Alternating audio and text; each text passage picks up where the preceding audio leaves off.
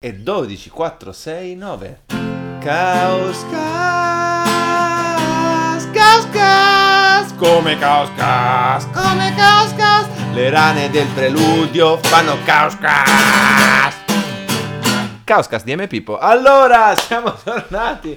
Le rane del preludio fanno Caoscast. È la mia frase preferita. Lì. Le rane del preludio. È venuto così. Questa sigla aveva le rane del preludio. Le rane del preludio. Vabbè.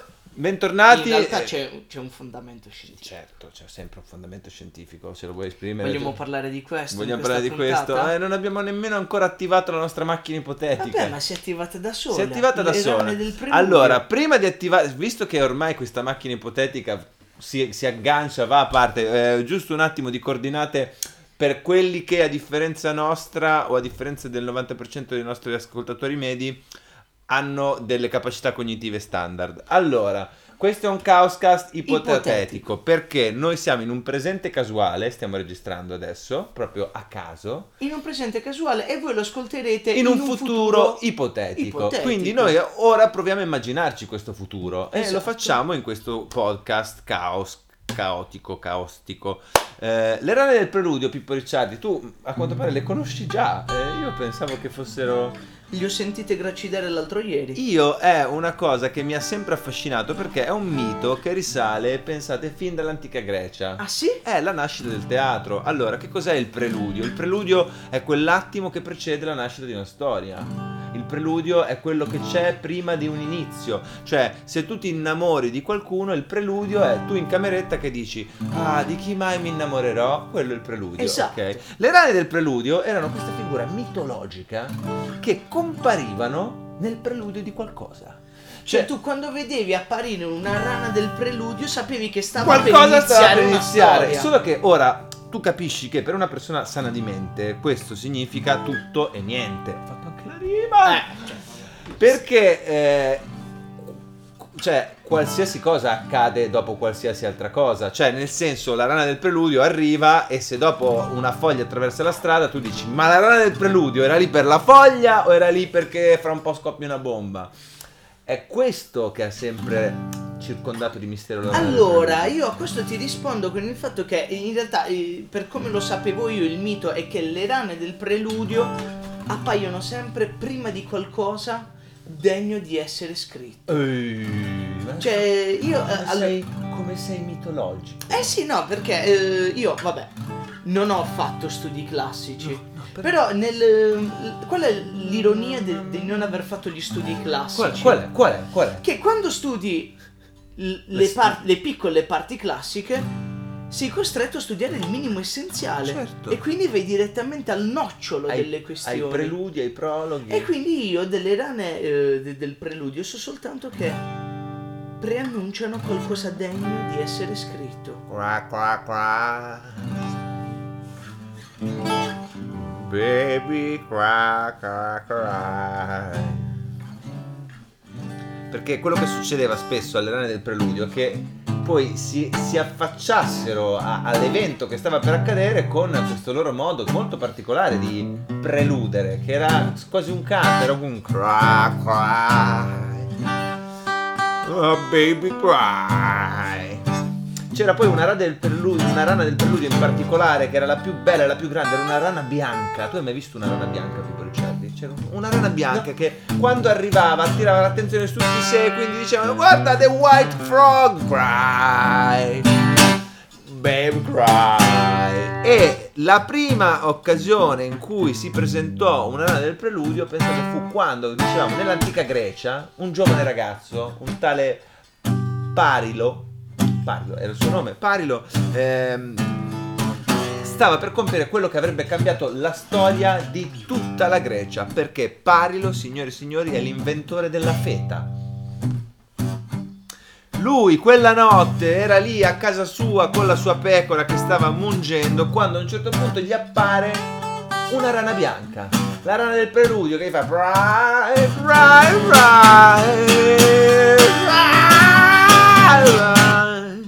E Parolo, vedendo questa rana bianca, si distrae, si distrae, inizia ad ascoltare la sua canzone, inizia a pensare ad altro, questa rana lo porta in terre lontane, nel, nel cielo, in terra, il tramonto, le stelle, ha una, tutta una specie di visioni fino a quando non si rende conto che ha passato la notte ad ascoltare la rana del preludio. E nel frattempo il latte di capra che lui aveva appena munto si era Cagliato. cagliato, si era rattrappito e Parlo era disperato perché quella era la sua unica capra e lui non sapeva come altro poter fare per superare quella mesata buona in cui avrebbe dovuto vendere il latte, eh, farci eh, berlo, farci i cocktail, perché i cocktail al latte erano molto... Eh vabbè, oh. in Grecia alla fine era quello che si trovava. Eh, sì, esatto. Però, vendo questo formaggio, lo vede indurito e pensa, vabbè, ehm... Mo lo assaggio. Non lo assaggio.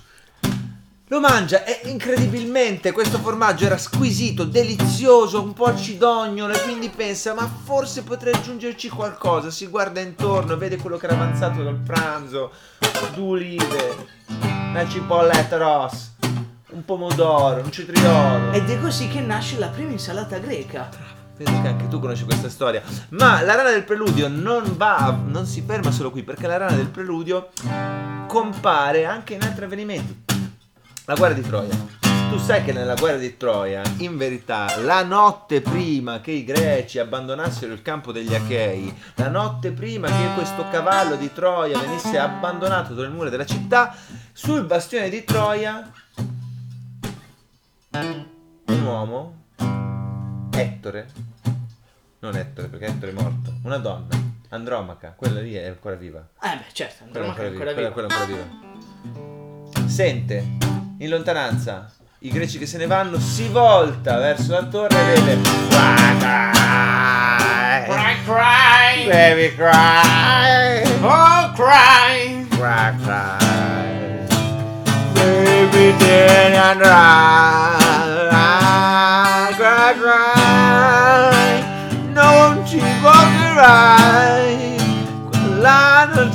Sai. Ti riporterai guai. Perché la rana del preludio in verità non è esattamente un essere neutrale, cioè lei compare quando qualcosa deve accadere, ma anche cerca di avvertire quando qualcosa di brutto sta per distruggere una città, una storia d'amore. E quella notte la rana del preludio, la rana bianca del preludio, voleva avvisare Andromaca di non fidarsi del cavallo che sarebbe stato lasciato sulle porte della città. Ma purtroppo, come avete appena udito, la rana del preludio canta in inglese. Quelli erano troiani E non si capi- eh, non si capiva. capisce, non si capisce. Inoltre c'è anche un altro episodio molto particolare della rana del preludio. Andiamo avanti nel tempo, andiamo, arriviamo all'antica Roma.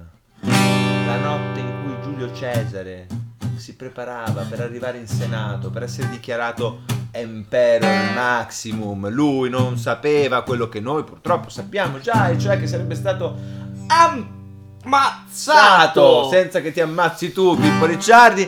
Ebbene sì, e lui quella notte, anche quella notte, lui, non ci crederete, ma pensate cosa è arrivato alla sua finestra? Una rana del preludio. Una rana del preludio che l'ha guardato, e ha guardato, lui l'ha guardato lei, lei ha guardato lui, lui ha pensato, ma non sarà mica una rana del preludio. E infatti... Era una rana del preludio. cry, boy cry, Oh, cry. you gonna die. You're gonna die. Trust me, you don't go to the Senato. Però ancora una volta c'è sto problema che le rane del preludio parlano inglese.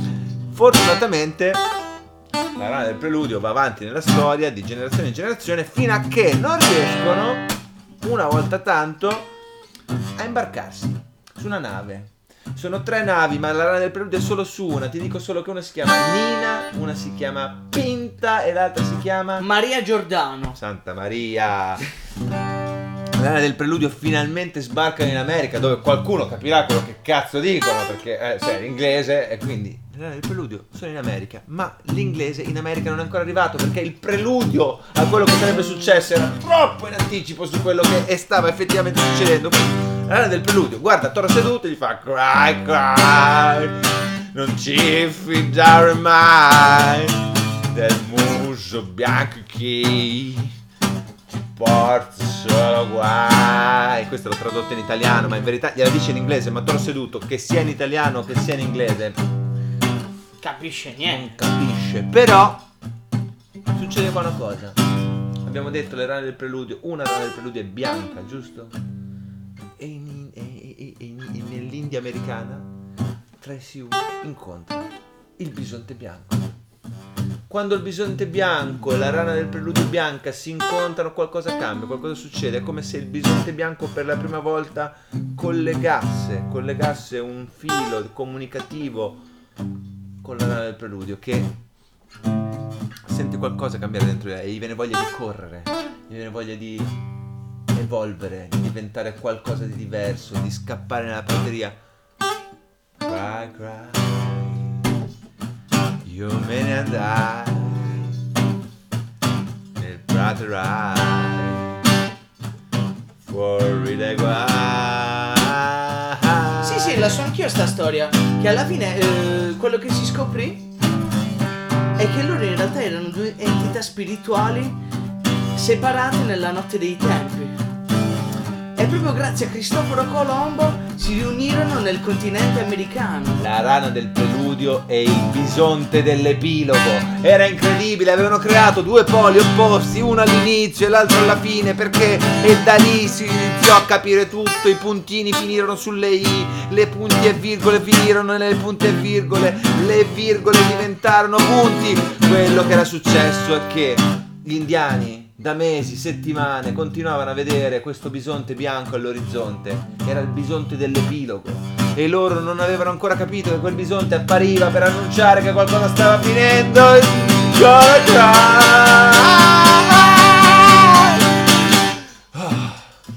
È la cosa che stava finendo purtroppo. Era la loro civiltà. Era la loro civiltà. E questo noi non ce lo perdoneremo mai, però purtroppo la rana del preludio non era riuscita a compiere il suo ultimo gesto, cioè quello di avvisare gli indiani dell'inizio e della fine, così come il bisonte non era riuscito ad avvisare il, il popolo indiano della fine dei loro inizi. Ma in quest'unione, fuori dal tempo, oltre le stagioni, la rana del preludio il bisonte dell'epilogo fuggirono. E noi non sappiamo oggi che ne è di questa rana, di questo bisonte, ma ci piace immaginarceli così. In una notte di luna piena, quando all'orizzonte vedi sulla cresta di una collina un enorme bisonte bianco con sulla testa una rana. E questo bisonte e questa rana che racchiudono l'inizio e la fine dei tempi ci dicono che quando finalmente rincontreremo queste due entità, allora potremo essere davvero vicini.